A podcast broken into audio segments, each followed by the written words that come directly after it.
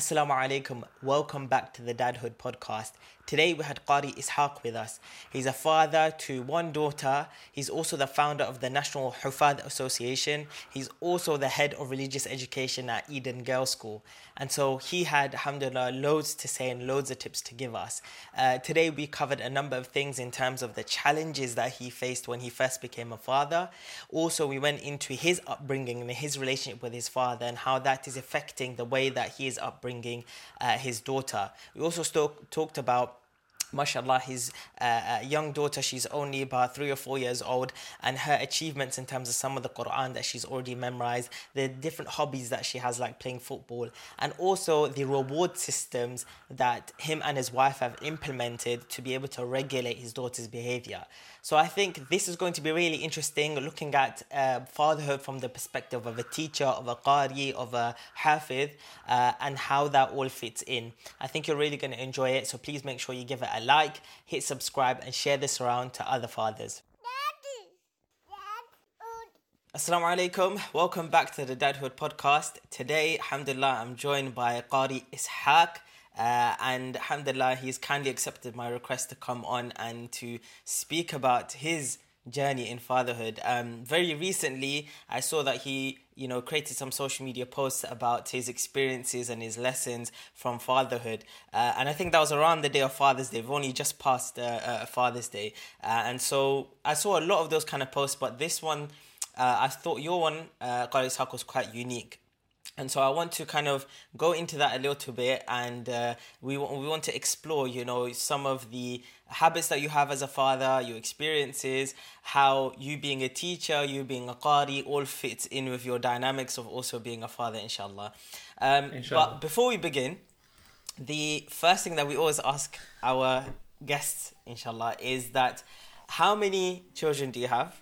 Uh, how old are they, and how old were you when you had them?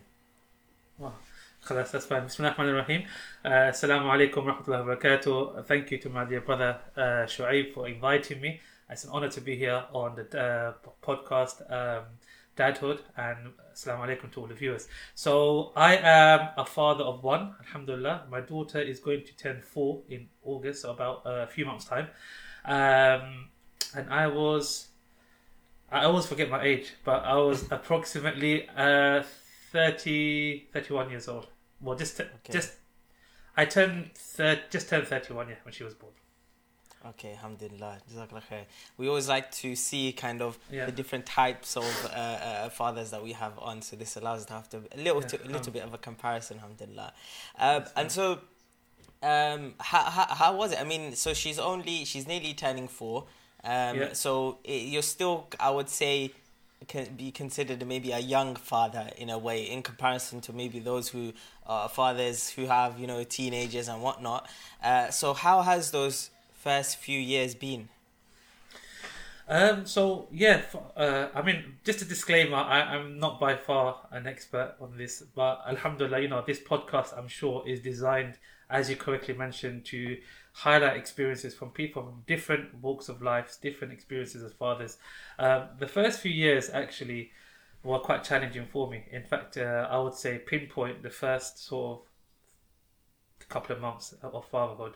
Um, I think for me, uh, the biggest lesson was I did do a lot of research, which I would definitely recommend. Those brothers that are watching, especially who may not yet be fathers, a lot of research definitely. Um, but it doesn't compare with the actual real life experiences. So all the research I did, compare to forget the theory aspect. You know, a practical element is much different. So it's not just one plus one equals two. It's it, you can be faced with a dynamic situation, a very subhanallah, um, very unique situation. In fact, I think the hardest thing for me was the first couple of years was adapting to. I think just kind of having that alone time with my daughter because obviously when a daughter's when your child is born naturally uh, he or she is going to be you know uh, you know more close to the mother in that sense meaning that obviously depending on nutrition etc and naturally the mother is kind of that bit of a closer bond in that sense. So i think physically touching her holding her i think that was very difficult at first because i wasn't as close to her as i would have wanted to. But i tried alhamdulillah persevered and eventually i got there um, and I think, yeah, I guess just the whole routine. I think um, as as you highlighted earlier, um, you know, I do have a very hectic schedule, and one of the blessings of having a daughter, alhamdulillah, is she she, she allowed me to prioritize everything around her. And in fact, it's, ever since she's been born, my wife and I, everything has been a priority around her, alhamdulillah. And it's been a blessing because so do you she think has brought prior, us- prior yeah. to that point you were very very busy uh, or you were maybe less focused on families and it, and it changed? Um, I, I I would say, in honestly, uh, yeah, priorities were definitely not sh- as strong as I would have hoped. In the sense that, and it's not just it's not just community work; it's also work. So my the nature of my work as a teacher, um, you know, for the last three four years, I've been very heavily involved in middle leadership in school. So that takes up a lot of my time. Uh, you know, there's a lot of meetings after school, etc. There's a lot of responsibility. So. I guess yeah, it was difficult. Uh, and you know, just just recently, I just stepped down as the CEO of National Hufad UK, which you may have heard. So that played a huge part in this as well. So yeah, family life wasn't. Uh, you know, I, I I kind of look back and I, you know, I was working two jobs as well. So when my daughter was born, uh, I was teaching during the day, subhanallah, and I was actually a head teacher of a madrasa in the evening. So I was literally working from 7 a.m. to 7 p.m you know, straight 12 hour. Obviously, I, I would have come home in between for like an hour or something, but as in the hours were quite long. So, Alhamdulillah, um, as she got older, and the last couple of years especially, I've managed to prioritize a bit more and, and kind of. I'm at a stage. I'm at a stage now where, Alhamdulillah, it's safe to say that there's more kind of sukoon. There's more. There's more peace. There's more. Subhanallah. Uh, in, in, I feel more relaxed. I feel like I'm giving her. You know, just like we we spoke right now. Lockdown has definitely helped as well. So yeah, um, definitely priorities change for anyone. I'm sure parents that are watching, you know, your your life. It's impossible as a parent to say my life doesn't revolve around my children because if it doesn't, then your priorities definitely need to be reevaluated. Okay, alhamdulillah. So what what were some of the particular challenges? Because you said the first few months were, were very difficult, but obviously Um, as it's as it's gone yeah. on, you've learned and you've been able to prioritize things. But what what happened in the first few months Um, was like a shock in a way. Okay, so I think the first of actually, wow, I'm a father now. You know, I'm a dad. I remember the first time I held her. In fact, I want to share something with you. Um, so when she was born, um, obviously my wife gave birth, and alhamdulillah, you know, it was a very joyous occasion. And I held her for the first time. And I remember when uh, my wife was still being ten, you know, seen to by the doctors and the surgeon, etc. At the time, um, Yeah. I started, you know, as we usually do, we do the adhan, the iqama, etc. yeah. And I thought, you know, let me just recite, right? Because my teachers, my ustads always told me, my parents, you know, always emphasized, you know, Quran, Quran, Quran. So I started reciting Surah Yasin. Okay. Now she was crying all this time up until I started reciting. When I started reciting Surah Yasin, she immediately went silent, and I was reciting. She was obviously she can't see at that when you're born. Obviously you can't, you know, you can't physically see. You know, the eyesight is not strong. When I reached the last few verses, I still remember that part, and she started bawling her eyes out, crying, crying. So anyway, she stopped, and we went to the ward one of the doctors was actually Muslim, I believe he was Egyptian or Syrian, and he then, you know, said, "Oh, mashallah, it's not every day we get to listen to recitation." The one of the nurses, she was a non-Muslim. she came actually a non-Muslim nurse, and she said, "Oh, you know, they refer to you as dad, obviously in, in that situation." Yeah. So she said, "Oh, dad, can you, you know, um, you know, you were singing to your daughter earlier." So I explained to her, "Look, it's recitation, the Quran. I memorized it." She said, "You do know that she knew who you were, right?" And I was like, "What do you mean?" And then she's like, "So."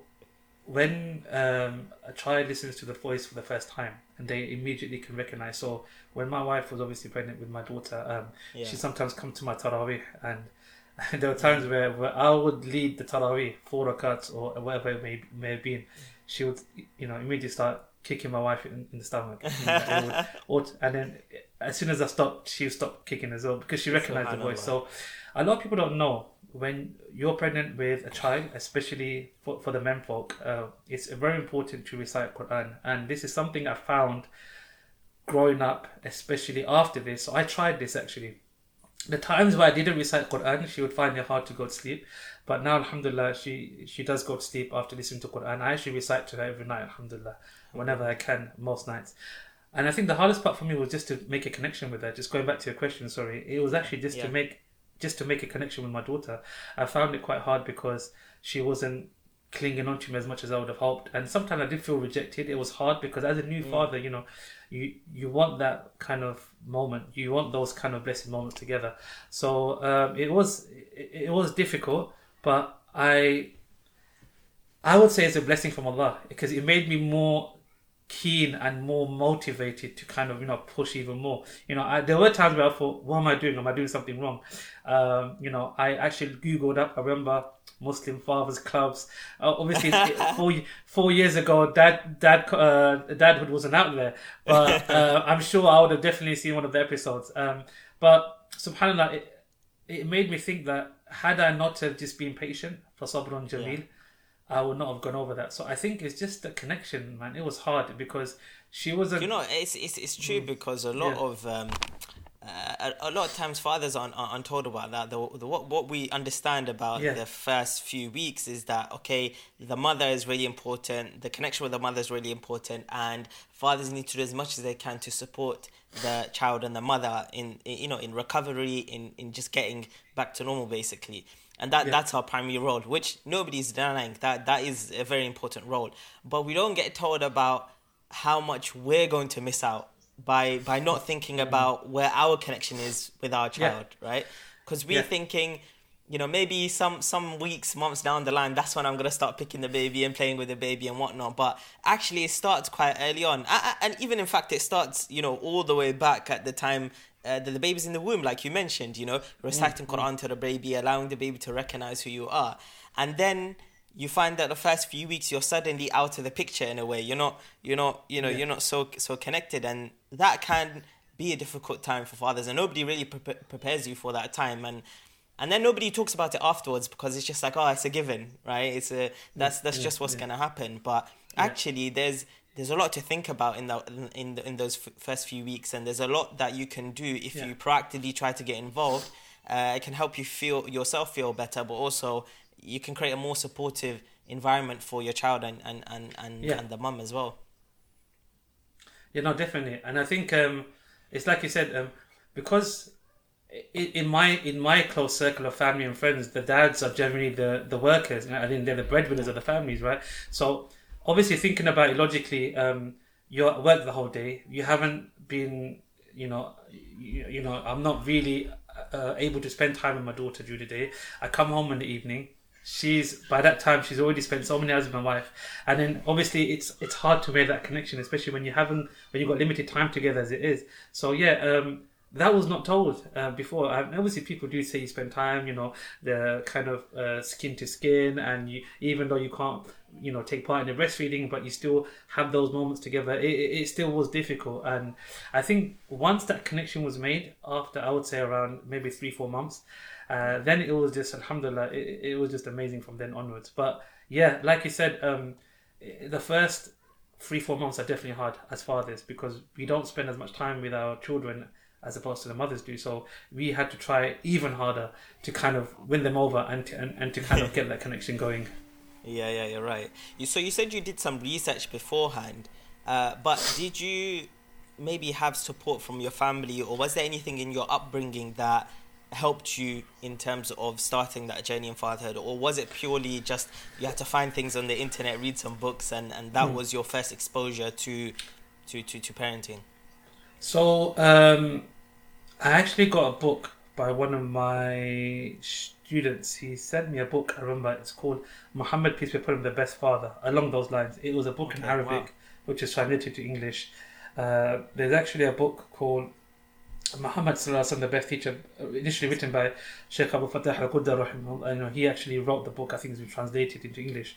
So those books really helped. Um, obviously, being a teacher, I've been involved with children for most of my life. You know, over twenty years of teaching across madrasas and schools.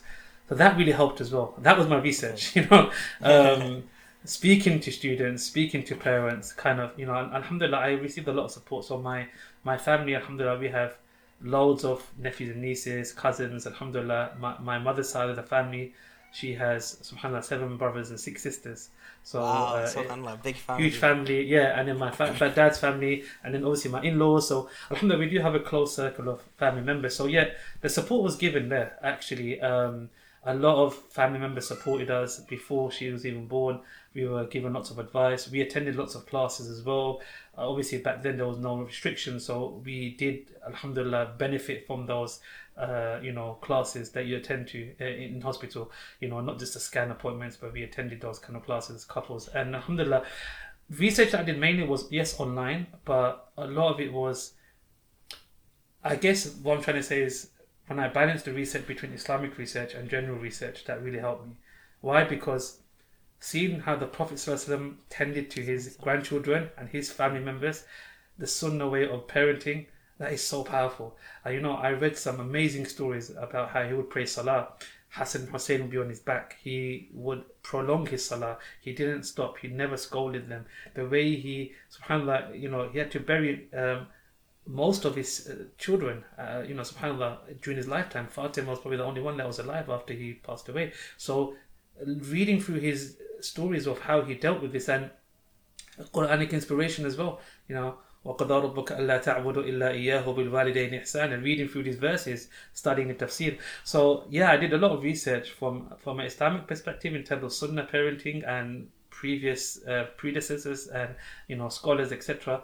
And again, balancing it with kind of the, there was some really good online clips that I uh, that I saw, uh, and I kind of kept like a notepad notebook where I had these notes in. Alhamdulillah, uh, and yeah, um, Alhamdulillah, my wife is very organized, so she she she was on top of it, and and you know she really helped as well. But yeah, having nieces and nephews around has really helped. So those. Yeah parents that are watching, especially fathers, if you have nephews and nieces, um, you know, definitely I would say maximize those opportunities because we used to babysit a lot, and those moments really helped us. You know, um, there's an eight year gap between me and my twin brother and our youngest brother, so we when we when he turned one or two, we were you know already 10 11 and yeah. we looked after him a lot of times you know okay. ba- you know babysitting so that really helped as well so yeah all these experiences put together it kind of prepares you um, a little bit. And you know those are real life experiences. So those really help you to kind of um, you know get a very good grip on parenting. That's really good. That's really good. So you, you so you mentioned about about your twin brother. I hope i'm talking yes. to the right one yeah? You haven't you haven't switched roles today have you? Yes yes. No no no. Alhamdulillah no no. Alhamdulillah alhamdulillah, alhamdulillah. Uh, so was was there how how did uh, maybe your father bring you up uh, you and your twin brother, and obviously your your, your younger siblings as well. Um, how how was that kind of upbringing, and do you think your dad had uh, an impact in terms of how your your life has developed now. Now that you've become a qari, you've become a yeah. teacher. You know, you've you've been you, know you you wrote uh, the 365 tips on memorizing. Um, I've got the book. I've got two copies, I think, on my shelf. Alhamdulillah. Um, I'm waiting to give it as a gift to somebody. The second copy. I'm waiting for the right moment so I can just be like waiting for somebody to tell me, "Oh, I'm starting my hifz journey." So and I, I, can be like, "Here you go, here you go." uh, but I've been benefiting from my copy, alhamdulillah. So you've obviously done all these. Um, you know great projects uh, and a lot of the times we hear that it's the parents who have yeah. helped the children to uh, and develop the children in their childhood to then once they get to adulthood to be able to be confident to do these kind of things. So was there anything in particular any moments from uh, your mother or father that helped you to be where you're at now? I mean there's so many. Um, this is probably the first time i'm publicly speaking about my connection with my father and i think many times, uh, uh, you know, we emphasize in the hadith when the Prophet ﷺ mentioned Jannah lies at your mother's feet. You know, I mentions mother three times before saying father, and how mothers are always emphasized in terms of value and respect.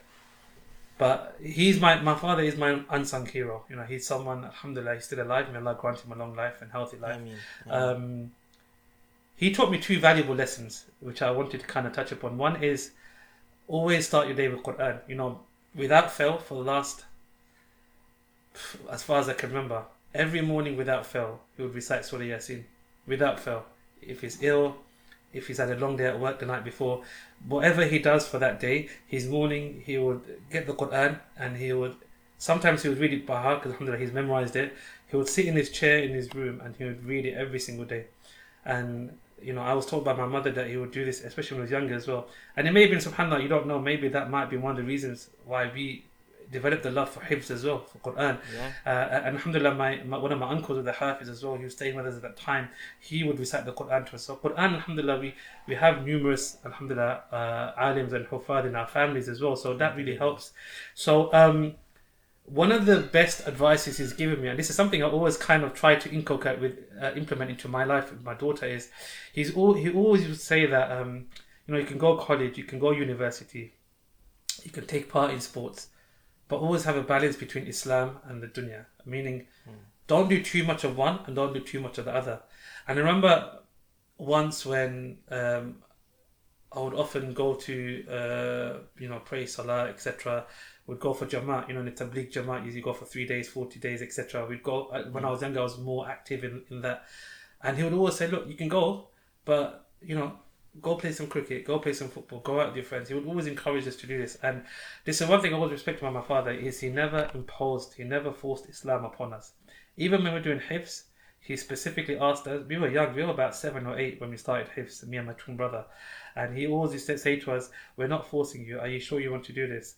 And even though he wasn't a hafid, a full hafid, but he subhanAllah, always, always, subhanAllah, waking up in the morning. My mum would wake us up in the morning.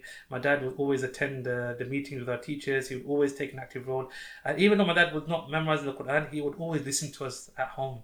And this is one thing I want to say. Um, many parents out there whose children are becoming hafid or hafidah, spend five, ten minutes at home. Just listen to your child read the Quran. You know, even though my dad was not my teacher, but as a parent, it's so important to sit with your children just to listen to the Quran, to take an interest because when you're listening to them, those five, ten minutes, it can motivate them even more as well. Yeah. And you're not teaching them, you're not telling them you got this mistake, or, or you may be, you know, taking out some minor mistakes, but the connection you have with your child when they're reading Quran is different to the connection they have when they read to the teacher.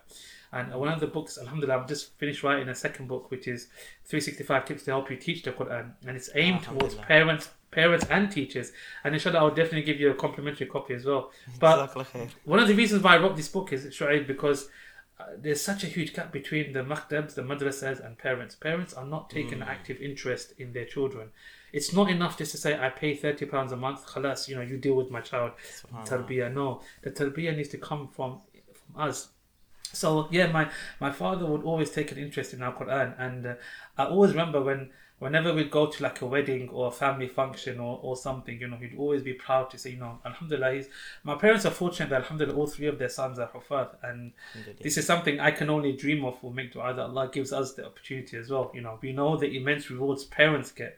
So Yeah. he never he, he the biggest influence on my life as my, my father was um he would always subhanallah always maintained that balance. He was never over religious and again never too much in the dunya. He would watch his tv programs he into his cricket etc etc but when it's time for, even right now alhamdulillah he's in his 60s but when it's time for salah he goes. And mashallah he you know he doesn't miss a single salah when he's at home and he goes straight to the masjid. And Allah has always given him that punctuality for Salah, Alhamdulillah, for, for, many years. So there's only so much I can, you know, try and aspire to be like that. But Alhamdulillah, yeah, it's it's literally that balance, just having that balance. And, and you know, nowadays we try to do too much. We, we focus or we chase the world or we chase the dunya and we forget the akhirah. But you know, he always say to me, look, you can chase the world all you want, but don't chase the world so much that you forget chasing your akhirah. This is very important. Uh, and I still remember his advice when we became Hafiz, we were about maybe 11 or 12. And the day we graduated, he said to me, Look, um, it doesn't stop now. You still continue to read Quran every day. And I think it's just that consistency he had, you know, the fact that every day he would read Quran, that really motivated me, you know, as, as a son Yeah. to, to have that, alhamdulillah. Alhamdulillah. That's uh, really inspirational, subhanAllah. That you, you know, may Allah grant your father Al Jannah and forgive forgive him for his sins Ameen. because that example that he set is it's of of course it's going to benefit him, but then it's going to benefit the generations that come after him. It's benefited you and your brothers, and now it's going to inshallah benefit. Uh, your children as well, which should hopefully just keep carrying on, and then the blessings and the barakah and the reward is carrying on. And this is, you know, this is like a such a prime example of why this project that that I'm doing, I find it so important is making fathers aware of the role that they have and how important it is because this is the type of thing that it can produce inshallah in in in, in, in different people's lives. Of, of course not everybody is going to become a hafiz but to some level Yeah. to some level uh, uh, it can have an, an impact like this. Um, so speaking about your uh, you becoming hafiz and, and your your journey um, I know you've spoken about that before, so I don't want to go into like your your, your journey uh, as a whole in a way, but I want to connect it to your daughter in terms of how are you going to then transfer that uh, experience of becoming hafiz and the lessons that you learned over to your daughter. How is she going to? I'm, I'm sure you have the same similar goals for, for your daughter to become a hafiz, etc. So how will how will she, inshallah, uh, how, or how will you, inshallah, teach her to pick up those things? So, um, I wrote a blog actually. I, I, I'll forward you the blog after the podcast, inshallah. Um, obviously, it's a lengthy read, but when my daughter was born, a lot of people would message me and say, you know, mashallah, mabruk, and inshallah she becomes a hafidah, inshallah she memorizes the Quran. And I, I would get a lot of messages. uh, People would assume just because I'm a hafiz, she's going to become one as well, you know. And yeah, it does happen. Many times it does happen where there's many parents that are hufaz, uh, hafidah, mother or father, and the daughter or the son be- memorizes the full Quran. But it doesn't happen in any situ- every situation. And most recently, um, I was actually listening to a podcast between Sheikh Umar Suleiman and uh, Abu Isa, and they were discussing something very beautiful that how their lives as public figures um, and their parenting, and how people have this expectation that oh, your father's so and so, so your son or daughter is going to become so and so, Right. and how it's important as parents, as fathers, we don't force a certain life upon our children, and we don't kind of, uh, um, you know, bring up our children to a point where we want them to be like us. I don't want my daughter to be like me, as in everything about like I'm a hafiz and this and that. I want her to have her own life. I want her to have her own career aspirations, her goals, etc. But when it comes to hifz, so going back to your question, um, we recognize when she was young that she had a sharp memory, and we thought, okay, let's let's test it out. You know, alif bat, uh, uh, you know, certain words from the Quran. And subhanallah, she she actually learned the Arabic alphabet. I think just before she turned one. I think uh, maybe she turned Wow, one, and that's she started early. like Mashallah. she was quite she was quite alert. Alhamdulillah. So my wife actually, I have to give credit to her, even though this is about dadhood. But mashallah, my wife played a huge role in terms of like she pinpointed these specific videos on YouTube, right, where they'd have Arabic alphabets, letters, very positive messages. Omar Hana is one of them, uh, cartoons that she watches regularly.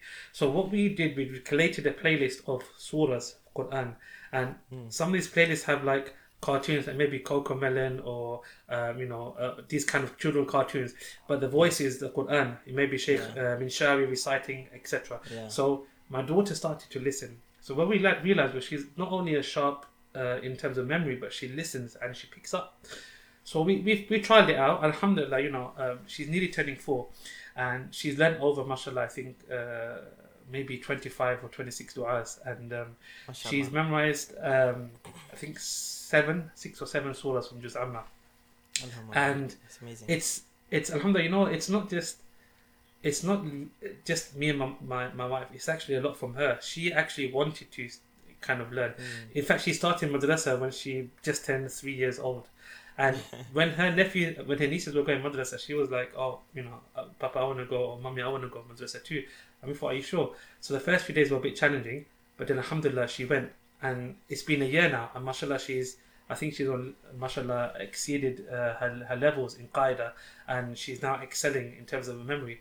So in terms of what my goals are for her, yes, I would aspire. I would love for her to memorize the full Quran, but I know that it's going to be something which has to come from her.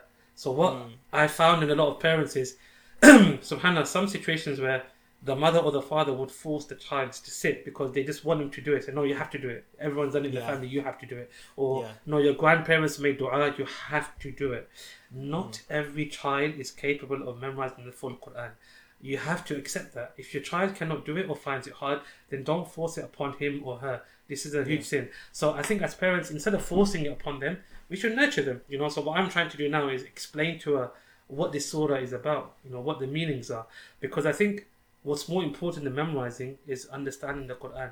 You know so i try to do it through storytelling. And as you know the quran is very big on storytelling. And storytelling is a huge part of islam. When we connect with our children like even when i'm teaching at school uh, I, i'm the head of RE at my secondary school i always tell stories to help students understand the context of some complicated topics. So with my daughter, Alhamdulillah, she does Islamic studies alongside her Quran at madrasa, and she's now learning about prophets. I think Nuh alayhi salam, etc., etc. So yeah, um, inshallah, the aim is just from Juz Amma, and hopefully, yeah, if she moves forward, then yeah, why not? You know, and Alhamdulillah, it's it's come from her. But uh, I think what I want to emphasize with her is not just memorizing, but something which I unfortunately didn't get a chance to do. When I memorized the Quran from a young age, I didn't get a chance to understand or study the tafsir until a much later age. So Yeah. if she's able to do that from now, I think she'll connect with the Quran even more. Uh, and, and inshallah she'll appreciate it even more. But even now, like my, it, it's so funny when, when we're going shopping or we're in the car.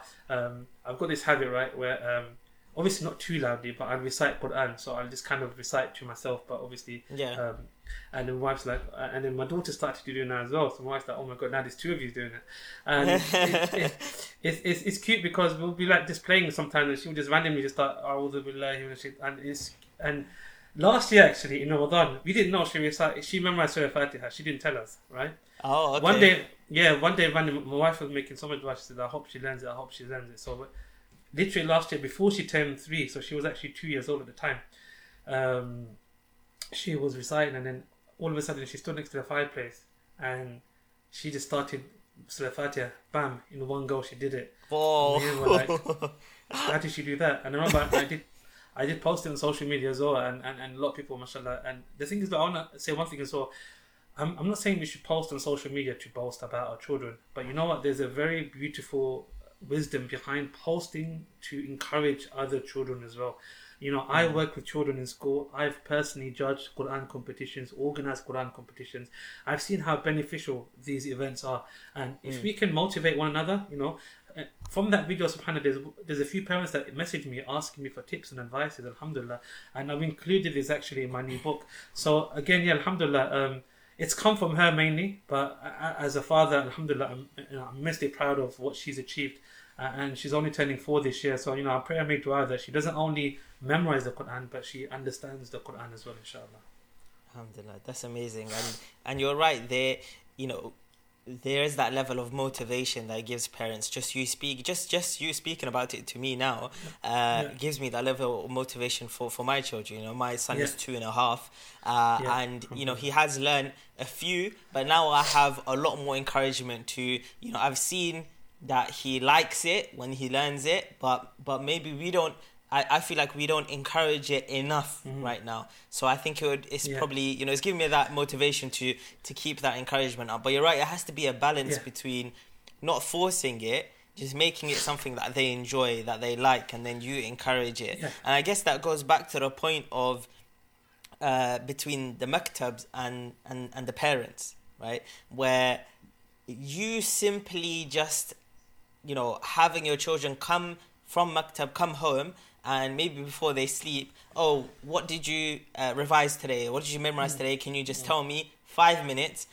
That's going to make a world of difference to them because now they know that actually my parents encourage me, they're behind me, they Yeah, support yeah, me. Maybe they yeah. can't teach me, that's why I have to go to a maktab, but they're there, they're, they're behind me and they, they like the fact that I'm doing this. They're not forcing me to do it. They, they want to see good things from me and then now I want to show them what I'm learning as well.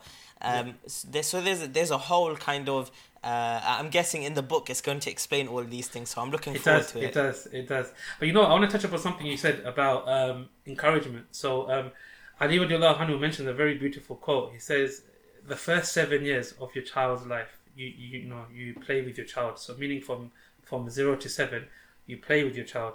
Um, the next seven years, from seven to fourteen, you educate your child. So, education meaning maybe go take them to school, etc., or you educate yourselves. And fourteen to twenty-one is when you become best friends with your child. Now, this is such a beautiful quote because the first seven years is you setting the foundations of how you want your relationship with your child to be when you grow up. So if you're not around, like you just mentioned, Shoaib, but they come from maktab and you don't just ask them. Even, okay, if you're busy, but just ask them a question, show me, just show me what have you learned in maktab today? And it just takes 10 seconds. They're going to pull out the book. They're going to show you the diary. Abba or, or mum, I done this. I got a star today. Oh, mashallah. You know, one thing I've noticed as a parent, as a father, when you give rewards to your child, which is something we could talk about later as well, it's so powerful when you give them incentives. And when they know that you're interested in what they're doing, that's even more powerful as well. Yeah. Yeah, hundred percent. Subhanallah. Um, I just wanted to. I want to go back to this. Uh, I'm interesting, interested that you have some sort of reward system uh, uh, that that you're using, and that's that's something that um, I've been looking into quite a lot. I haven't. I have used not a proper system, but we have used ways Yeah. to reward our children for certain behaviors. But a proper system we haven't implemented yet.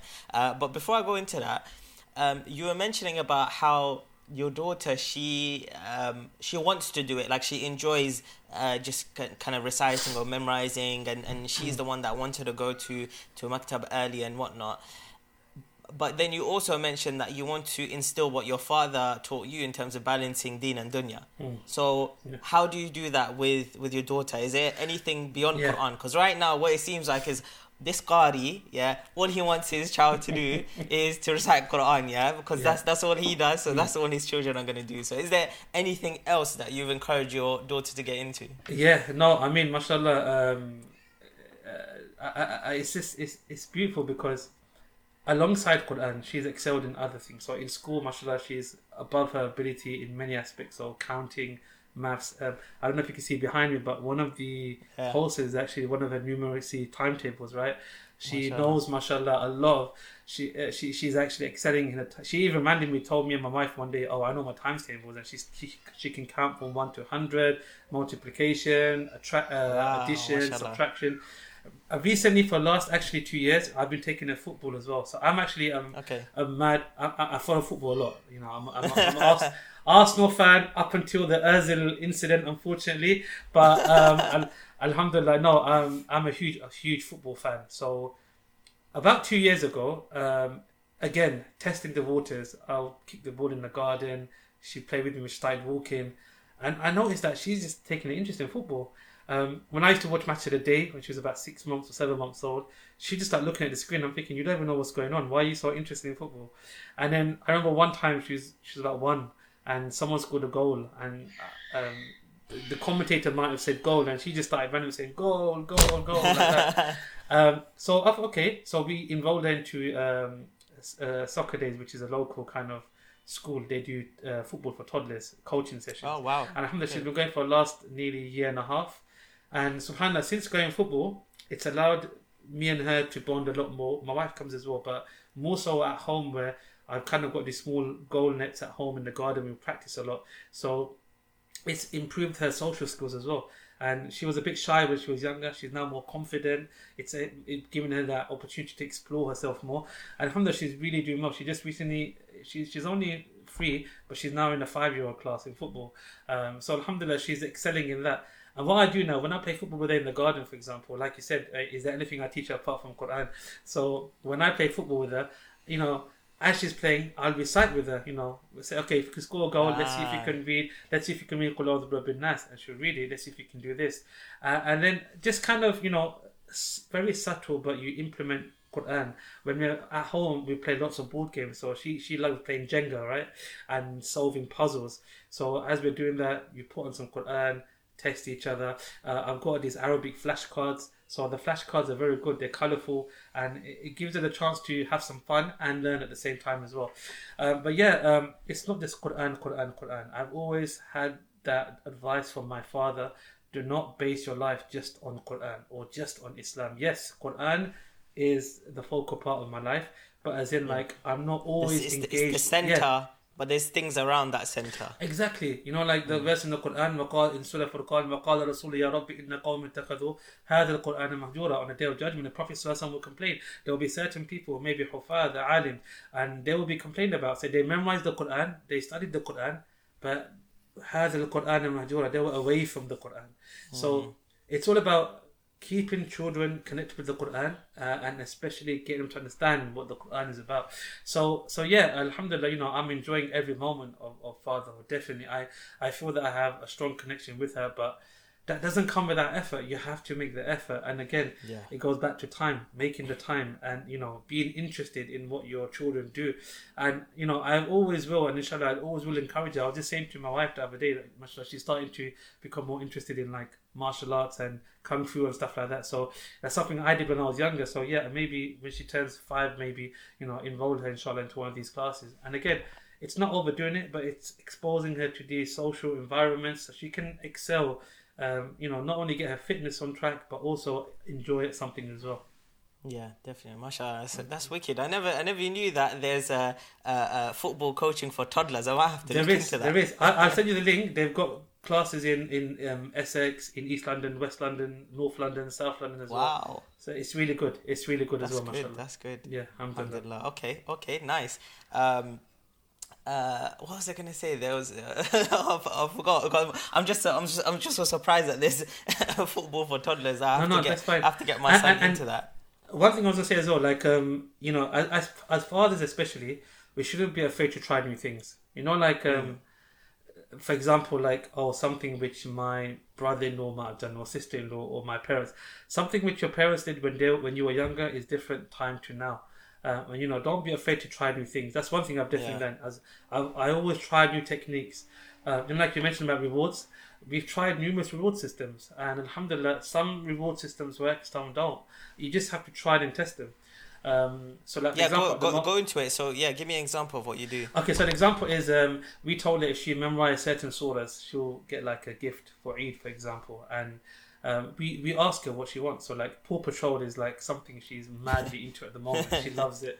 She literally has an hifz on all the characters and the songs and everything. She could probably even do the song with Tajweed, mashallah.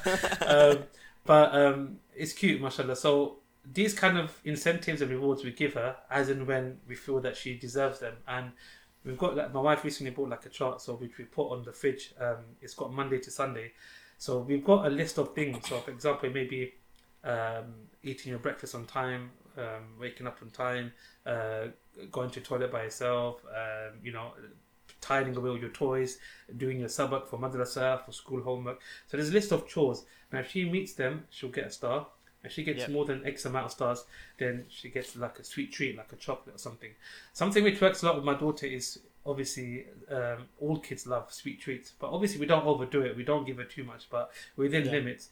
But again, she appreciates that, you know, and we explain to her. I think this is important as parents. We shouldn't just give, give, give. Give within reason, but explain to your child why you've given them that gift. Explain to them. You know, don't just say, "Oh, it's Eid, mashallah." This is your... even though we do give her Eid gifts every year. We explain to her this is why you got the Eid gift because you've Right. excelled in your madrasa, because you've increased your cl- your ability in football or something, right? So Right. then, then so my they're not getting the gift for the sake of getting a gift. Yeah, It's yeah. there's there's they've done something to earn that basically. A- a- and also what we do is um, when she finishes a surah or she memorizes a surah, um, I, I- give her like a treat. So, for example, maybe like a takeaway that she likes. She loves pizza, for example, right? or, or just something, right? So there's an, there's an incentive for her every time she finishes a surah, right? And again, it's small things, not too much, so that obviously you don't want to become bankrupt by the time she finishes the Quran. But it, it just builds up nicely. You know that she she knows that okay. And, and again, you're not doing it like it's important to get the balance, but you're not doing it for the intention of her getting rewards, but you're giving her an incentive. And competition is is, is subhanAllah, it's encouraged. The Prophet Sallallahu you know, you saw between Abu Bakr and Umar, there was constant competition Yeah. between them. So, Alhamdulillah, in that sense, we, we give her that ability to kind of, you know, uh, be rewarded. But yeah, again, it's like you said, um, it's not just for the sake of it, it's within reason. If you deserve it. But there has been times, don't get me wrong, no child is an angel. There has been times where she's played up and she's been reprimanded for it. So this is something which, alhamdulillah, I have to say, my wife has especially helped me a lot over the years. Both parents have to be on the same page, and if you're the only Yeah. father or the only mother, you know you have to be like even more stronger. You must stand your ground. You know the child must know his or her limits. If they've mm. exceeded those limits, which will happen, be, be fair but firm.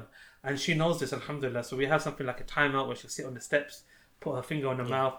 She'll say, you know, sometimes where she knows she's done something wrong, we'll make her say astaghfirullah 10 times. So that gives her that kind of awareness that when I do something wrong, why do I have to say astaghfirullah? So it builds up that kind of, you know, of her.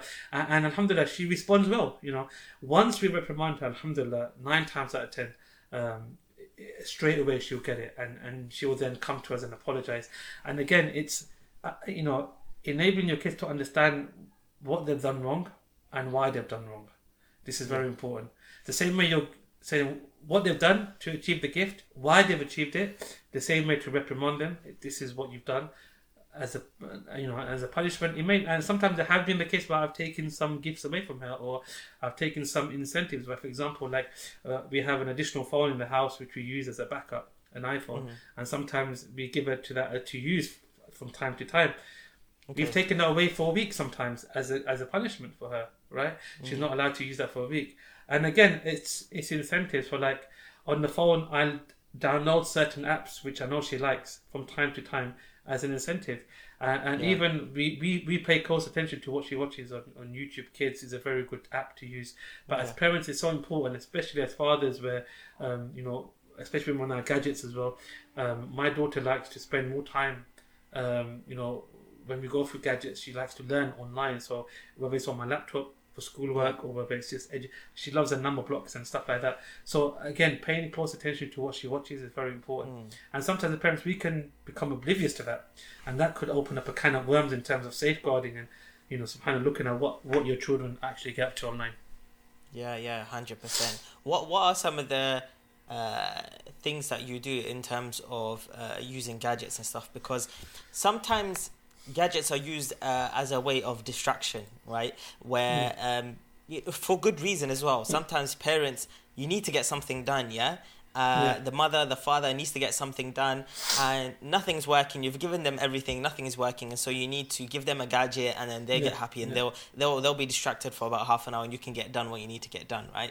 Uh, so it's for good, but but sometimes that can become then a habit where you're only using it for distraction and you're not paying attention to them, and so their attention starts to go more towards the gadgets than it does towards the parents. So what do you do in that scenario to help uh, uh, kind of make sure that you're using the gadgets in a wise way? So at, at, at the beginning, I mean, my, my daughter's so sharp, man. She she knew how to use the iPhone from when she was like less than a year old. You know, kids now. I'm sure I'm sure your child as well, right? Hundred Kids percent. today, kids today are more. I mean, she taught me how to do some things on my phone I didn't even know, and I was like, yeah, literally, they're fast to shame. Subhanallah, they're told, they're so tech savvy because, like you said, um, it, it- you know, Subhanallah, we're, we're all around technology. So what what we do is, um, what I normally do is, um, on her phone, on, on the actual phone that we use, um, there's a timer. So on the YouTube Kids app, you can have a passcode, which only as parents you can access this, and then Yeah. she has a timer, so she's allowed to go on it for maybe half an hour or one hour. Um, a- and yeah, this we do from time to time, but it's not done so that we can just give her that all day long.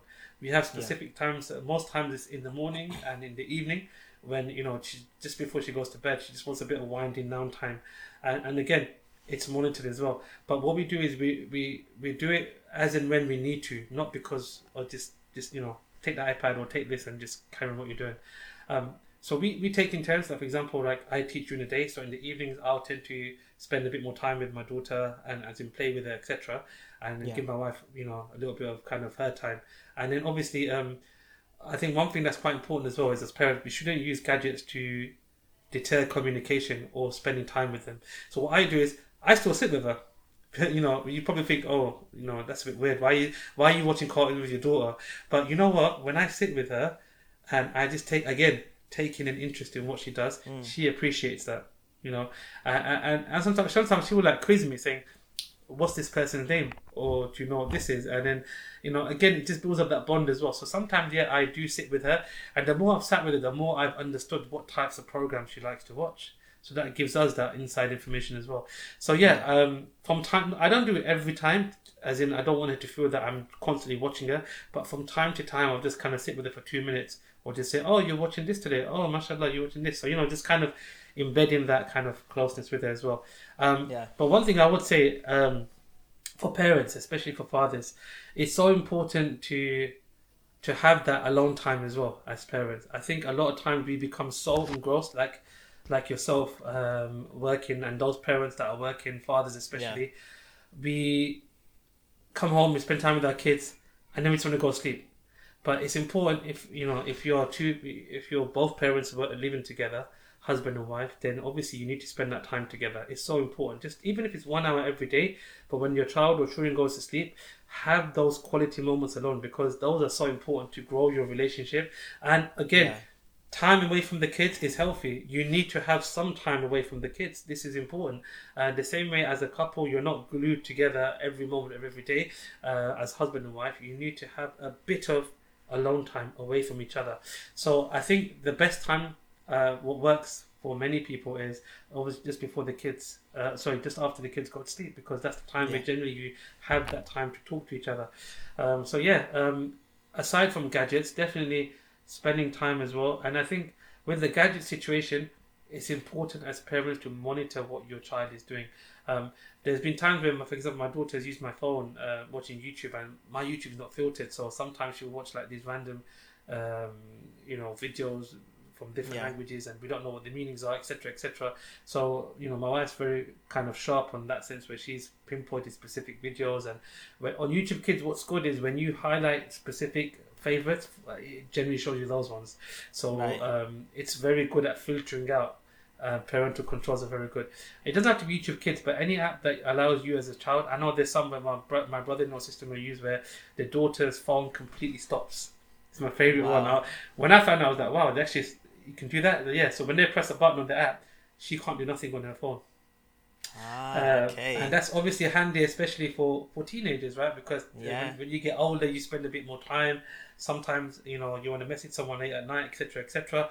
So again, it's all about having these systems in place so you, as a parent, father or mother, are in control of what your child is doing on the gadgets. Uh, definitely, from from a safeguarding perspective, which is what we get taught, at, especially at school. Alhamdulillah, alhamdulillah. That's that's a really good insight for me, especially because uh, I'm just, I mean, you know, because my kids are so young. You know, my daughter, she's only one years old, and um, um, my my boy, he's he's two and a half. He does use things like uh, uh, Yeah. YouTube Kids and whatnot, but now uh, I think it's you know a good time for me and my wife to start thinking about these systems. And uh, when we're, when we're thinking about what time and how long and all these kind of things, I think it's gonna it's gonna start coming up Yeah, a lot more yeah, now as he's as he's getting a bit older. Um, I think everything that we've spoken about today, it keeps coming back to this point of whether you're being an active father or a passive father, whether you're being you're parenting or you're nurturing, right? And, and, and there's a difference between them because I think parenting sometimes gets um, it doesn't get it, it, it's sometimes underrated or doesn't get the attention that it deserves because people think that anybody can be a parent, which which is true because uh, you can give birth and uh, you can have a partner and you two can take care of this child and raise them up and then they become an adult and they go out into the world. Everybody has uh, the opportunity to do that. Of, of course, Allah blesses certain people with some without, but generally, whether you're Muslim, or non-Muslim, throughout the whole of human history, this is how it works: reproduction, right? But that's maybe parenting, but then nurturing is something else. Yeah. And a lot of the times, people don't give parenting the the uh, uh, um, attention that it deserves, is because they think, oh, anybody can do that. But yeah, anybody can clothe a baby, feed a baby, and then allow that baby to grow up and then go out into the world. That's one thing. But the other thing is throughout that whole process, nurturing at every single stage, being involved at every single stage, um, uh, uh, uh, allowing for. Uh, sorry, one second. Got pops up here. allowing for um, uh, you know the, the the the child to be to be involved in your life, you to be involved with them. That whole active aspect of everything, um, you know, that's that's something that not everybody can do, but everybody should be encouraged to do. And once you get those things right as a mother and father, that's when you're really nurturing your children, and that's where uh, uh, uh, you should be, you know, proud of yourself, and you should be proud to be involved in those kind of things, and you should take that that quite seriously, and that's a big achievement. And so we, when we don't think about it in that way, and we just think about parenting as just you know raising a child and then and then letting them go into the world, then we don't think about it as something serious. And I think it's coming back to this point that it seems everything that you're doing with your daughter, alhamdulillah, is you trying to be involved in different aspects of her life and you trying to think how best can I nurture that stage and then the next stage and the next stage. And I think, you know, that's something that's inspiring and something that all fathers should be thinking about Yeah. is Yeah. rather than rather than just saying okay I've got children and I'm, I'm I've got responsibilities here it's how do you actively take part in all those things Yeah, I- I- Jazakallah khair for that. Um, I try to be as active as I can. And I think one thing I want to point out is, at the beginning, which I mentioned in this podcast, is episode, is that I'm not, you know, by far, I'm not saying I'm an expert and I'm not someone who's experienced, but I know a lot of experienced fathers who still make mistakes. And I know a lot of inexperienced fathers who make mistakes. So ex- mistakes are part of parenting, but it's about learning from the process, and we're always learning. You know, the same way we're taught uh, for my teacher when I was studying Quran over the years, whether I was learning my or hifz, um, you're always a student of the Quran. Even if you become a qari, even if you've got an ijaza, even if you're a teacher of the Quran, you're always a student of the Quran. Why? Because there's always so much to learn. And parenting is the same. No parent in the world can say, I've mastered parenting because I'm now age 60 and my children have now married and they've got grand, I've got grandchildren. No, you're always learning. In fact, every day is a different challenge, subhanAllah. So I'm just taking each day as it comes, inshallah. And um, yeah, it is it is exciting, alhamdulillah. Uh, it is something that I will definitely make dua for as many brothers and sisters out there who maybe not be parents, and may Allah allow you to become parents. And it's not about comparing. A lot of parents compare competition. Don't compete with other parents, other children. Just be you as parents. Just be true to yourself. Be real, and just look at what you can do in your capacity. Don't overdo it. Don't try to, subhanallah, take out a loan or put yourself in difficulty just to, you know, see, you know, just to kind of prove a point or just to compete with another. Uh, it's important to just be as, you know, subhanallah, as as uh, unique and you know as true to yourself as you can be. You don't need to compete with one another. It's about just doing what you can. And subhanAllah, some parents are blessed, some are not. It's not just about money, it's about opportunities. Even if you don't have enough money, it's it's fine, it's not a problem. You don't have to have money to enjoy your children. SubhanAllah, you can do there's so many freebies out there, subhanAllah, there's so many opportunities to go for walks. You know, these are all free. It doesn't cost you anything. Time does not cost money to spend with your child. So Alhamdulillah, you know, just be blessed. And if you are someone who's a parent, a mother or father, especially a father, and watching this, do support and, and you know, just be grateful to Allah is giving you the opportunity and do whatever you can to inshallah spend time with your with your children. Alhamdulillah. Jazakallah khair, Qari, for, uh, Ishaq, for coming on. I really appreciate your time. Barakallah. Alhamdulillah, we've made a lot of ground and I'm sure we could talk a lot more. So we, maybe we need a part two coming up soon. Inshallah, Uh, inshallah. But yeah, inshallah. Jazakallah khair. Uh, really enjoyed Barakallah it. Take care. Assalamu alaikum wa rahmatullah. Wa alaikum assalam wa rahmatullah.